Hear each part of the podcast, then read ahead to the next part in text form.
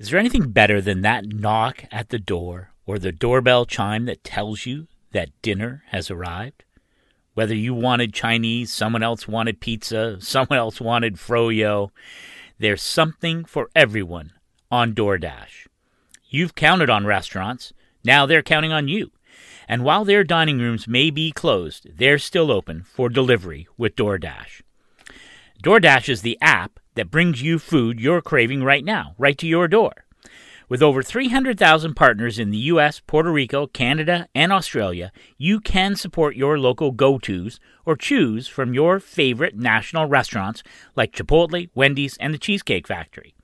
DoorDash deliveries are now contactless to keep communities we operate in safe. Right now, our listeners can get $5 off and zero delivery fees on their first order of $15 or more when you download the DoorDash app and enter code ADVANTAGE. That's $5 off your first delivery and zero fees on your first order when you download the DoorDash app in the App Store and enter code ADVANTAGE. Don't forget, that's code ADVANTAGE for $5 off your first order with DoorDash. Hey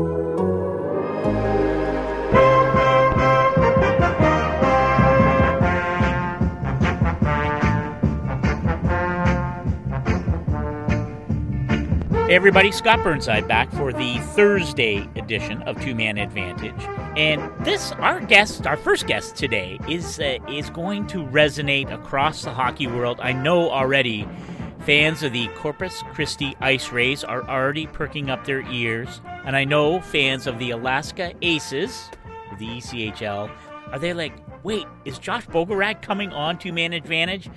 And of course, the answer is yes. The voice of the Dallas Stars and my good friend Josh Bogorad is joining us from his. Are you in the basement? Or I know you're not in the backyard because I can't hear the Texas tollway. But how, how, are things? Where where are you at, Josh?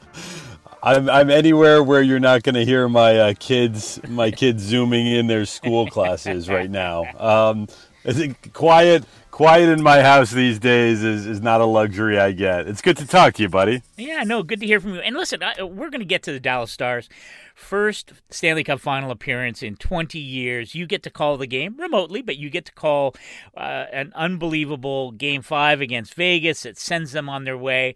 Uh, but I just, I, to me, it's just such your story about getting to this point to become the play-by-play voice of the Dallas Stars, and you do both radio and TV. You're simulcasting or don't normally. And then, of course, now with the national broadcasters, you're still doing the radio call with uh, Daryl Reaugh, who the Razor was on our show not too too long ago. So it's great we're covering this all off. But I I, I wasn't I, I wasn't making it up.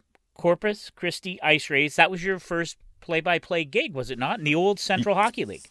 Yeah, it was. Um, it was fresh out of college. I did I did play by play wherever I could in college, and then um, that was my first minor league pro gig, and I knew what I wanted to do uh, for a career very early on, and then it was just chasing it all over the continent. And you mentioned you mentioned a couple of the stops, and uh, it's it's pretty wild because I grew up in Southern California, and I always figured that all right, I'll, I'll send resumes and demo reels out, and I don't know where this job will take me, but it's probably going to take me all over. But you would have won a lot of money betting against uh, the fact that it would take me to the Gulf of Mexico. I, I never in a million years thought Corpus Christi, Texas is where I was going to land. But I did, and it wound up being this just incredible experience. I was there for seven years. I learned so much doing it. I was so green when I got there, and I think back, um, all of a sudden that was that was 17 years ago, and it was it was just a really important experience and time for me personally and professionally. And then I got a job in Alaska and I went from Corpus Christi to Anchorage, which is a brisk 4,500 miles. And I thought I would never, ever make a trip that long again. And I, I was in Alaska for three years calling games up there. And, um, and lo and behold, I got a job with the, the Dallas Stars as a radio pregame and postgame host from Anchorage. So I made the return trek back from Anchorage to uh, to Texas again, and uh, all of a sudden I've spent most of my adult life now in Texas, and I didn't ever think that a hockey career would bring me here, but I'm I'm so happy it did. The organization is great, the people are great. I married a Texan, she's awesome, and uh, and life is just worked out in a way I never could have predicted. But I'm I'm so thrilled with everything about it. Yeah, so I just want to touch on the Corpus Christi, you know, the Central Hockey League. My guess is probably no frills. Hey, do you remember your first game? Do you remember calling the first Ice Rays game of your career and what that was like? And was there anything memorable about it? Vividly, like like it was yesterday. Um, I, I know the date, I know the score, I know the opponent. Um, yeah, I remember. I remember all of it. It was it was again when when you set out for a goal at the time, even though it was it was in the Central Hockey League and and it wasn't necessarily anywhere near a national stage. For me, it was a really big moment to call that first game. Um, so yeah, I, I, remember it very very well. It was in an old like uh, it was just it looked like a high school gymnasium. It was a place called the Memorial Coliseum, and it was it was this tiny barn where pucks would hit the rafters because if you do a high chip, like you just there's no there's no hanging scoreboard. Like there's there's there's just there's nothing that looks like a major league event. And so the entire arena is 15 rows and it just circles all the way around and then it horseshoes and there was a place that kind of looked like a high school theater that was there was a literal stage behind one of the goals and they turned that into what they would call VIP suites and um, they built this really gorgeous 8,000 seat building my second year there. But for the first year, this this was home, and so the first game we did, you're in the nosebleed section, which is 15 rows off the ice. So you're calling the games from this really low vantage point, and there's a chain link fence behind you because that's just how they would partition from whatever wiring was there.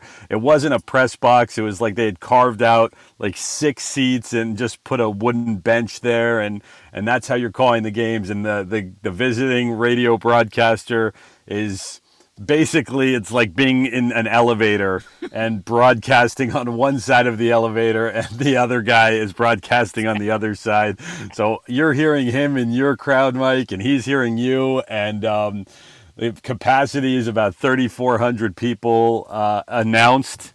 And um, and it was just it was such a it was such a cool experience because when you when you're in a spot like that it's such a labor of love for everyone for for the players for the coaches for the staff for me as a broadcaster and i did so many other jobs too because minor league minor league staffs that it's like six people for an entire front office. So you're doing everything. You're like selling tickets during intermissions during commercial breaks. It's it's just this this wild scene. And um, i remember after that first season I called my brother who was back in Los Angeles and I said, You know, I grew up my entire life thinking that the movie Slapshot was a comedy and not realizing it's actually a documentary because this is like I'm I'm living something that I never in a million years thought I would. And then that turned into just a, a wonderful segment of time where you you adapt and you kind of just you improv and you tap dance your way through all these scenarios you never thought you you would have and that happened in Alaska too and it was it was something that was just such a cool unique experience. I'm so glad I got to do. I made some relationships that I'll keep with me forever and some memories that I, I absolutely will do the same. All right, so you draw a line from, and I was thinking of Slapshot actually as you were describing your experience in Corpus Christi. So a few days ago, you and Daryl Reaugh would have been. I, you like you guys are still you're in studio right like you're I've seen pictures on social media but when you're calling the Stars games now but you you a few days ago had the opportunity to call Denis Gurianov's power play overtime game winner that sent the Stars to a Stanley Cup final. I think it's fair to say, you know, fairly unexpected berth in the Stanley Cup final in the most unusual uh, and topsy turvy of years. And I wonder uh, what that moment was like for you. And I don't know if you reflect on wow, you know, Corpus Christi to the Stanley Cup final. And even though you're not physically there because of the pandemic, I wonder what, what that moment was like for you. Yeah, it's it's weird because there's so many differences about what we're doing right now from a traditional postseason, just just a traditional way of calling games, even if they weren't the biggest games that some of these players will ever play in that, that I'll ever call. Um, it's it's almost like a two part question because one is the magnitude of the game and the event that you're talking about. I mean, Denis Gurianov scores that goal. It's happened 39 times in the history of the NHL that a team has has made it to the cup final on an overtime goal. Um, and so this this isn't something that happens a lot. I mean, these are these are giant moments. And so I remember being a kid and and and hearing the famous calls of some of these moments and you know, I, I remember Stéphane Matteau and yeah. I like I, I before the age of the internet when I was in California playing street hockey and roller hockey and like, pretending that, that you were scoring big goals and then you would call out famous calls like you're calling out that one and, and that's the goal it's the goal that that sends the rangers to the stanley cup final and that's that's what this was for the stars and it was such an incredible moment and I think when you're when you're playing a game, when you're calling a game, when you're watching a game, having having the instant understanding of of exactly how historical things are. Sometimes it's more of an evolving process because you're not thinking about that as you're playing, and uh, I would imagine anyway, and, and, you're certainly not thinking about it as you're broadcasting, but very quickly you understand what's at stake. So there's something just uniquely spectacular and special about getting to broadcast a moment like that. And as I mentioned earlier, this is something I've wanted to do since I was 6 years old. So so when you when you grow up wanting to do this, um, like I didn't I didn't grow up wanting to win a Stanley Cup like like as a player. Of course I wanted to, but I I realized very very early on that there was no chance that was going to happen. Um, so then, it, with this line of work, like you literally grow up dreaming about being able to call those those moments. And so it's extremely surreal that it happens. And then the second part of your question is it is infinitely more surreal the way in which we're doing it. Because we've got this this incredible setup. The people at Fox Sports Southwest have bent over backwards. You mentioned that we do the simulcast earlier. So we've been in the same spot, whether we were doing TV for the round robin and then the first round, or then when we went to radio only after um, NBC takes over exclusive rights, we've been in the same position. And it's it's very comfortable and they've gone to such great lengths to make it that way. Um, and they have I just couldn't possibly thank them enough. But you're still kind of in this barren room watching this all unfold on a TV screen, and it's not all that different. We get one camera look just like everybody at home. It's not all that different from sitting on your couch, tossing it on mute, and broadcasting it that way. So to call any game like that is is so bizarre. And then to have it be this and so to have that moment and realize how big of a moment that is and then there's no crowd reaction and then you're not there and you're watching it on a screen it's um yeah I, I don't i don't even know how you could possibly parse just how strange all of it is. But at the same time what i said going into this scott was this these games, I'm going to broadcast them as if we were in a building with 20,000 people because these moments are still the same. And and we've seen it throughout this playoff run for Dallas and for other teams as well with the five overtime game and, and series winners in overtime and, and game sevens in the second round. These are still Stanley Cup playoff moments that will live forever. And because of the uniqueness in some way, maybe they'll they'll live even longer and in, in, a stronger memory than a, a traditional year. So I never wanted to call, and I don't feel like I have called the game any differently because the moment, ironically, is kind of the only thing that is the same. The magnitude of the event, everything is different in 2020 except for that. You're still playing for a Stanley Cup all but a, a, few guys on the Stars had never been there, have never been there at the time that we're recording this. So I just tried to approach that moment like I have every game and, and treat it as normal as you possibly can under the circumstances and, and capture the gravity of the situation that was unfolding. That's good stuff. All right, Josh, we're going to take a quick break and then we're going to come back for some final thoughts from you on the Stars and what lies ahead in the Stanley Cup final, whenever that is going to happen.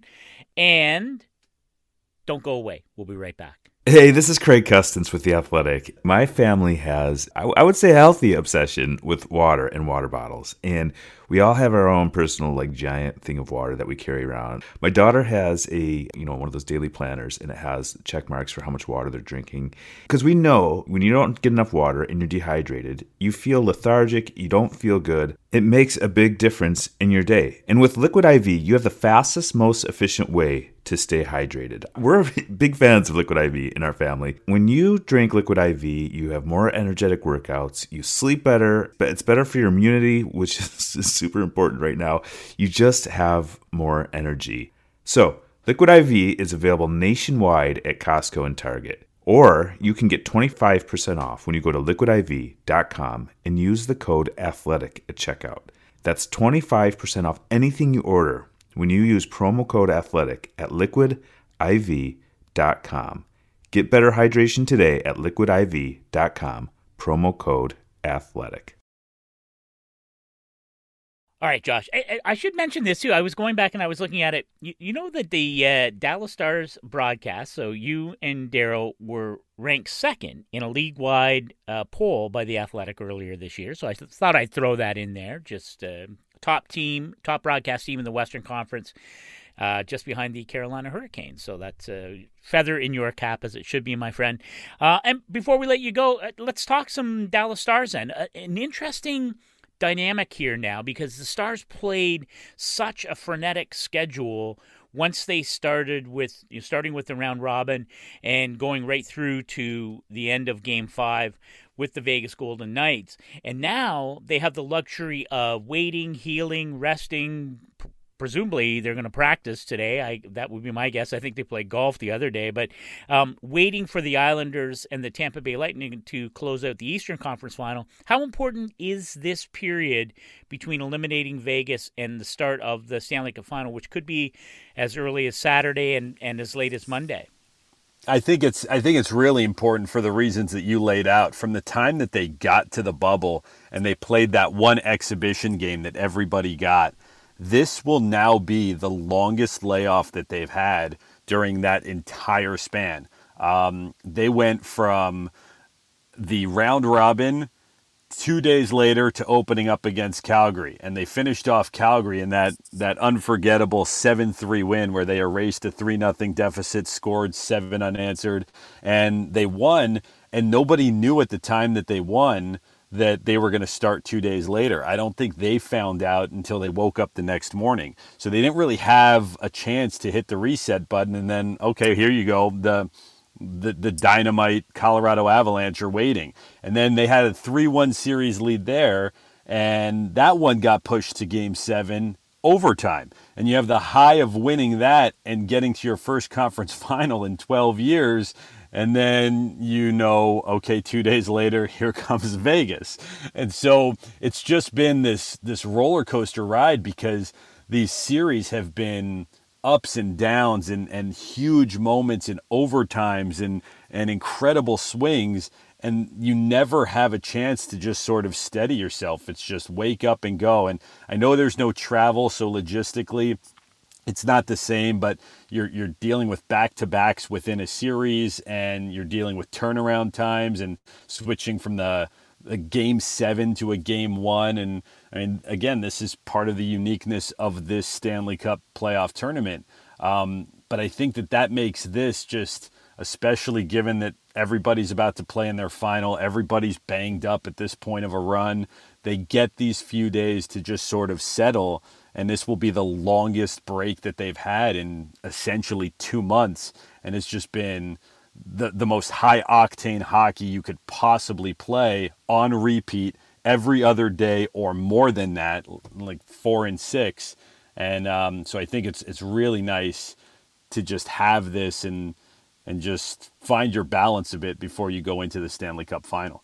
Uh, good stuff. Well, it gives you a chance to get a bit of a break too, uh, my friend. so that's that's nice for you and Razor to, to, to take a, a night or two off. I'm sure you can can use it. And uh, all right, Josh, this has been outstanding. We could I could go for hours, but uh, that's not what that's not the reality that we're living in here on the two man advantage. So I want to thank you so much for coming and hanging out with us. And when we come back from this break, we're going to hear from a man. I, I, he's probably at loose ends. Didn't get to go to the rink last night unless he snuck in uh, past security in Edmonton. But we're going to hear from Thomas Drance after this break. So don't go away. Hey, this is Craig Custance with The Athletic. Maybe you were blessed with a body that you can just pull clothes off the rack and they fit perfectly. But if you're anything like me, and every shirt I buy, the arms are too long. Every pair of pants I buy, the legs are too long. I don't have the time or the money really to go and get everything I um, everything I buy tailored perfectly. So I end up looking like a frumpy sports writer half the time, which isn't great. And I wish it wasn't the case. But the times when I do take the time to buy the things that fit right, you just feel better, right? You're you're confident. You walk into a room you don't feel like you're wearing your dad's clothes because the the sleeves are are down over your hands. It it just makes you feel better about yourself, and you end up doing a better job at whatever it is you're doing. And that's what makes Indochino so great. Indochino suits are great for wedding and for work, and they offer a lot of casual options like shirts, coats, and chinos. And right now honestly like that's what i find myself most attracted to. Like I, I recently made a purchase there. Even if like 80% of the press conferences or whatever i'm doing in zoom you still want to look good. You still want to be professional. You still want things to fit and feel good about yourself. And the way it works is i booked a, uh, some time with a virtual style consultation and took it step by step. And i was even able to personalize it uh, the dress shirt threw my initials on there from the stitching to the collar to what kind of material you want on the inside flap. There's so many ways to personalize it. So with Indochino, you get custom fitted suits, coats, and casual wear at surprisingly affordable prices. And if you are getting married, Indochino is an absolute no brainer for you and your groomsmen. Forget the off the rack suits that don't fit different body types. Indochino gives everybody a tailored fit. You order with ease, you get it shipped fast no matter where you live, and with all the ways to customize, you can add a personal touch everyone will be proud to wear without emptying their pockets. The best part Indochino suits start at just $299 with all customizations included. Visit one of Indochino's showrooms across North America or book a virtual appointment and shop online at Indochino.com. And right now, you'll get $30 off any purchase of $3.99 or more when you enter the code CRAIG, C R A I G, at checkout. That's Indochino.com promo code Craig to get $30 off any purchase of $3.99 or more. Check it out. I highly encourage you. You'll feel good about yourself. I promise. All right. Thomas Drance, our man in Edmonton. Be honest. We're, I was going to say we're off the record, but we're not really off the record because I'm taping this. But I I want to know what happened. Like, at what point yesterday were you like, oh my God, I, I have no game tonight? So, uh, what was that like as we were in between the uh, game five and six for the Eastern Conference Final. We'll see game six tonight, Islanders Tampa. But tell me about last night. What was that? What's that like for you? Is it a bit unsettling, or are you okay? Oh, I'm more than okay. I what time did I process that there was no game tonight? The moment the Dallas Stars eliminated the Vegas Golden Knights in Game Five, I, I think I texted my wife and just said, "I've got Wednesday off." Like I've got I've got Wednesday night off, and uh, and you know it's the first time that I had any ability to anticipate a night off. Right, the only yeah. the only time I haven't spent an evening at the rink really was you know when the when the pause for racial justice right. occurred. Right, that one weekend. So this was uh, desperately needed. To be totally honest with you, uh, this is this is a really unique tournament to cover, uh, in that it's like you know, I, I, imagine it's what an Olympics is like, something you'd have experience with, Scotty, except it, it runs, you know, th- three times as long, right? And right, yeah.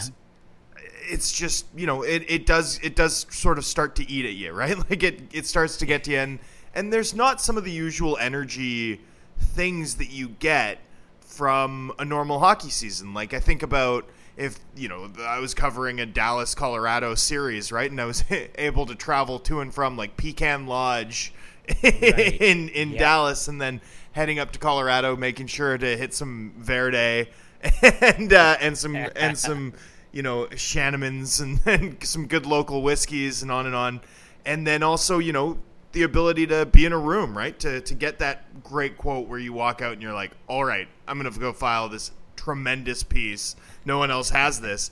So you know, it is a different experience. It's been a grind, but it's been a lot of fun, and it's been pretty good hockey for the most part. You know, other than I'd say game game five between the Islanders and the Tampa Bay Lightning, for example. I think this conference final has been a pretty tremendous showcase uh, for the sport uh, until you know we we got to that 80 minute game where there were like 45 shots both ways.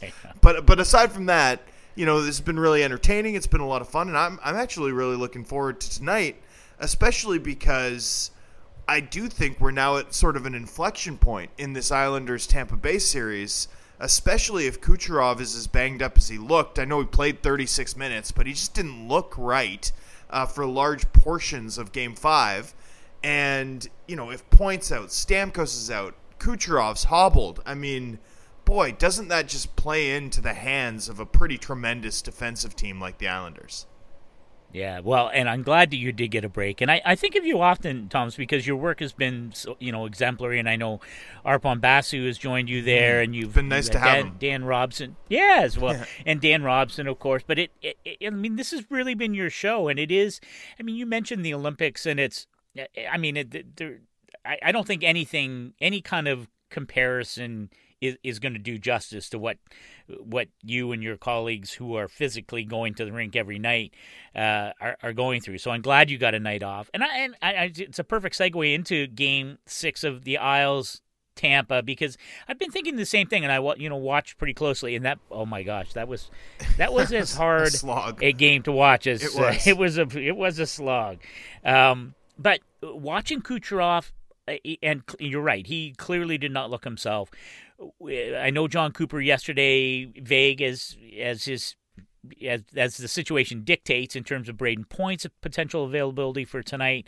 Uh, of course, we know Stamkos won't play in this series at all, although it sounds like, you know, just from vague reports, what you get from their skates, that he, he does seem to be inching closer if they do advance. But I think you're right. This is a this is going to be a fascinating moment because to me, if there's a team that can, you know, take take a few shots of the solar plexus and still keep ticking, it's this New York Islander team. And um, I'm I'm wondering, even if Tampa does prevail and they and let's say they win tonight, does this does this change the dynamic in your view, having watched Dallas and knowing, and we, you know, I don't know if you caught the end of our chat with Josh Bogorad, who is the voice of the Dallas Stars, but this rest I think is absolutely critical in maybe evening a table that would have been much more steeply inclined in favor of Tampa if they'd won the other night in Game Five. You, are you buying any of that? Uh, absolutely, I'm buying that. I think it's amazing. I, I mean, look, I, I'm waking up just to do this podcast and not having played any of the games. I feel refreshed just from having a, had a day off. You know, so I, I mean, the restorative impact of that I think can be massive, especially in a tournament where you know I do think the mental side plays an even larger role than we're sort of used to, right? Like we've we've only seen 11 teams win in games in which only one team can be eliminated, right? There's been 30 now and, and 11 wins, which is well below what you'd expect in, in a standard NHL playoffs. Uh, something Dom and I covered, you know, at, at the end of the second round, and then teams reeled off five consecutive wins of that variety, mostly th- thanks to Thatcher Demko standing on his head. But you know, I go back to to Pete DeBoer's comments about how Thatcher Demko's stellar goaltending shook his team's confidence in their own finishing game, right? A pretty remarkable quote, but I think one that speaks to the value of eliminating your opponent, right? Like eliminating the opponent in front of you and not playing that extra 120 minutes or 60 extra minutes, or in the Islanders, uh, sorry, Tampa Bay's case, they've already played 100 extra minutes basically as a result of, you know, um, sort of not finishing off their opponent when they could, they'll get up to 160. Like, there's no way that doesn't matter, especially as players begin to get hurt, especially because of the compression that people are dealing with, especially because of the, you know, uh, sort of pent in factor within bubble hockey. I mean, there's no question that that plays into Dallas's hands. And I also think that as Tampa Bay played in that game five, right? And it just felt like without Point, without Stamkos, without Kucherov, some of their not not without Kucherov, but without Kucherov at 100%, that some of their you know dangerous finishing game wasn't quite at the level that it usually is, right? And and if that's the case, Dallas is a nightmare matchup for them, right? Like if that's the case, you're playing a, a team that I described as not a hockey team at all, but a boa constrictor in this Dallas Stars team that if they get the lead on you, right, they're just going to slowly suffocate the game. Like they take all oxygen out with that defense core, and boy, do I think that that's you know.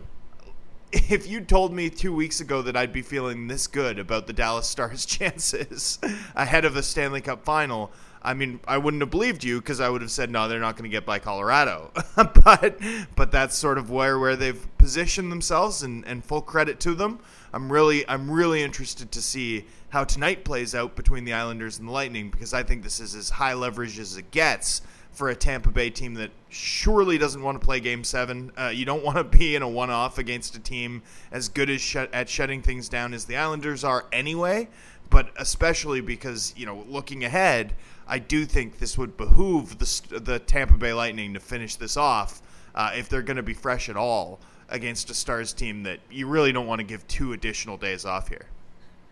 I know. Well, you know for sure, Rick Bowness and Jim Nill and Jamie Benn and everyone else in that Dallas Stars organization, they've got their Islander gear out and will be rooting hard for the Isles tonight. No matter, it doesn't matter how it plays out in Game Seven, but that's for sure. And and it is, you know, and I I, I just think it's going to be you know, listen, Tampa's. I've loved Tampa's game. I've loved how they've approached all of this, that emotional series against Columbus, dusting Boston after losing the opener, you know, winning four straight games, all that's happened to them. This speaks to me to be a team that, you know, they, they ride out whatever. I know Jon Cooper sort of bristled, well, you haven't really faced any adversity. And okay, adversity is a relative thing. But this mo, I, am with you. I, I'm really looking forward to tonight because this is a moment man, if you let this one get away and you yeah. have to play game seven, that's that's not great. That's not great for Tampa. So I, am I'm, I'm with you. I'm, I'm looking forward to it. Uh, all right, Thomas. Before we let you go, I, I want to circle back to you on some off ice uh, um, happenings because, as you well know, we're running pell mell into the off season and next season. Who knows what that's going to look like? But draft coming up. Free agency shortly after that, and a, a, a, I think a really interesting, significant deal late yesterday afternoon that sees Eric Staal go to Buffalo for Marcus Johansson. Bill Guerin, I swear the guy's not sleeping, GM of the Minnesota Wild, yeah. not sleeping at all. And I'll th- inject a little bit of this of my own into it. But uh, back in 06, I spent Eric Staal's day with the Cup in Thunder Bay with him. One of my one of my wow. favorite hockey memories. It was he, Eric was so nice and he was so young, and the rest of the stall, everyone was young. I was even young then. And uh, he could not have been a, a better host, and it was such a tremendous day and he's had such a, a, a really terrific career. I know that uh, Mike Russo and I uh, talked uh, during the season. You know, is he a Hall of Famer? I think he is a Hall of Famer at, at some point, and I think he's going to be a, a, really nice fit in Buffalo. But I wonder what you made of that because it is sort of like, oh, that's a real, that's straight up one for one. They, that's a hockey trade. yeah, you know, I also thought it was interesting that it, it came moments before the Edmondson trade right? Because yes. if there's one takeaway from the last week of NHL transactions, it's that the Montreal Canadiens and the Minnesota Wild have now sort of put their hands up and indicated that these are two teams that can carry themselves as if business is normal, right? Like that's like the biggest takeaway that I have. We've now seen two teams that we now know can function the way that we'd expect an NHL team to during the offseason. I, I thought there was a fair bit of doubt about who would be on that list. The Wild, the Montreal Canadiens, they've made their sort of presence felt here. And I'm curious to see how these deals age. And I don't mean age in the normal sense of an offseason where it's like, well, we'll see how that plays out during the season. I mean, over the next two weeks, will we look back and say, between Bjugstad and you know the Marcus Johansson deal, in which the Minnesota Wild have essentially added three ish million in cap space, four ish million, maybe four and a half million in salary commitments. Have received very few futures as as a result of like there's no sweeteners in in really either deal um, to make those tr- to to acquire those assets. Like, will we look back on that and say, boy, that that they really misanticipated the market for you know how difficult it would be for other teams to move money in cash, right? Because I think the Buffalo Sabres were probably very happy to save that million plus, million 1.25 ish in that deal. I do think Staal's the better player at this point still than than Marcus Johansson, though I do I am sensitive to the idea that the Minnesota Wild would have just wanted to shake things up for for the sake of it. Like I, I actually appreciated how open Bill was with the Minnesota media and with Russo uh, in particular about sort of you know you can't stand still here. Like we need to get uh, we need to shake things up. Like I, I appreciate that. I actually think that's not a reason often cited for a GM making a deal, but a but a good one. Like I think that's a good reason to make a trade. I just I'm sh- I was surprised to see it for sure, and I am curious to see over the next three weeks if if Bill's sort of sense of this market um, is is apt, or if he's maybe sort of not gotten enough for the cap space that he's got available and the salary, uh, like the ability to spend salary, the liquidity that he's got available. Um, and I think the same thing with Montreal, right? Montreal's now added what seven and a half in cap space between Edmondson and Jake Allen. I mean, that's a depth defender and a goaltender at seven plus million in a moment where I'm not sure teams are going to have a ton of ability to add those types of players. What does the market look like, and how do we regard those two weeks on? I, I'm I'm fascinated to see it because I do suspect that those are normal hockey deals. Like those are normal hockey deals that make some sense from a pure hockey perspective.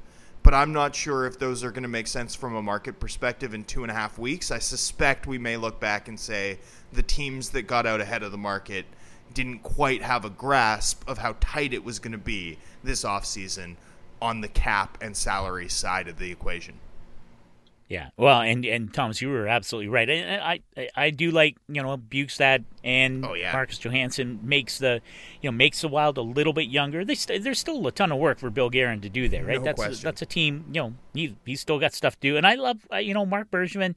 You know, to me, he's you can already see okay, this is a team that is going to get. You know, I think uh, Arpon wrote this today, but they're big on the back end. Uh, it's not necessarily the NHL trend, but because they're young and fast up front, I see my senses. okay. This is about balancing some scales and about you know making it easier for this team to get off to a good start whenever they play. And and uh, Joel Edmondson, I, you know, okay, uh, listen, that's an interesting. You know, it's interesting that that that he was such a coveted asset for Mark Bergevin. Okay, and and now you're right. We're going to find out whether that was that was a good player or not. But it it is interesting, and it's two teams that.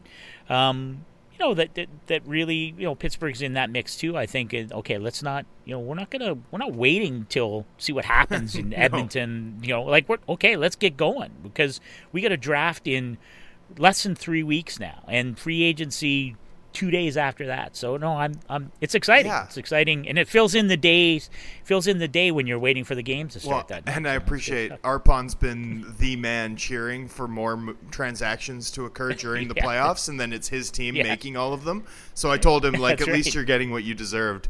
Uh, but the the Edmondson thing really quickly because I know there's a lot of a- analytics based skepticism about the player, and uh, you know, for me, while Edmondson's value is tends to mostly be on the PK as opposed to five on five.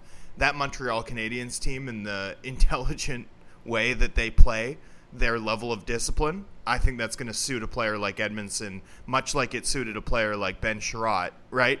Um, maybe a little bit better than most of the other landing spots for him, and and from what I understand, talking to a variety of other teams, I think any team that was looking to add some defensive solidity, I think a lot of teams had eyes on Edmondson. So uh, I, I'm not. I'm not as sort of hostile to that move as, as a lot of my analytics based colleagues. Uh, I think that might well, well work out uh, for Montreal. I'm just surprised to see them have committed so much cap space so early in the offseason for relatively little return at this point. Uh, especially when I, cons- I, I just sort of went into this summer and offseason thinking, boy, you're really going to have to pay teams to add salary and cap space. So far, Montreal and Minnesota uh, have not sort of indicated that that's a trend yet, but there's time yet, especially as we work to that, you know, first real week, first full week of October, which I think is going to be hockey news Armageddon, unlike anything we've ever seen. Well, here I'm hoping you're right. I'm hoping you're right. That's good. Uh, all right, you, you should always be reading Thomas's NHL and Canucks coverage at the Athletic Van, and listen to his terrific podcast. And, and you know what's it, your podcast is so well produced. Like I, just, I know. yeah, it's, it's just top of the line. Domet the Van it. Cast, yeah, the Van Cast, co-hosted by Jeff Patterson, and you should follow Thomas on Twitter at Thomas Drance, and we will then bid you adieu, my friend. Enjoy your return to the rink. I'm sure you had some sort of, you know, I'm sure there were like shakes last night. So I'm glad you got a day off or a night off at least. And I look forward to your coverage from tonight at the Eastern Conference Final Game Six. Thanks for hanging out, Yeah, thanks As for having always, me, it's Scotty. great, great time. Cheers. Yep, always good stuff. All right, that's it. That's we're uh, at the end. Thursday morning in the books. Uh, can't wait for tonight's game and whatever else unfolds in the hockey world today. Speaking of which, you should uh, you should give our good friend Craig Custance and his full sixty podcast a listen this week. Uh, former colleague of mine, Chris Jones, at uh, the uh, National Post and uh, one of the great writers in the business, any business, joins Craig Custance this week on the Full 60. And you should check out our comments section for each podcast episode at the Athletic app and rate and subscribe to Two Man Advantage on Apple. And if you aren't a subscriber to the Athletic, subscribe now and save. We have a million subscribers and counting. It's amazing. Sign up now, though, to see for yourself the creativity, reporting, and storytelling that sets The Athletic apart. And if you go to theathletic.com slash two-man advantage, you can receive an all-access subscription for just $1 a month. Not hardly, it's like giving it away. So you should go and do that. And you should also come back tomorrow morning for another edition of Two Man Advantage as we unpack whatever happens in the next 24 hours.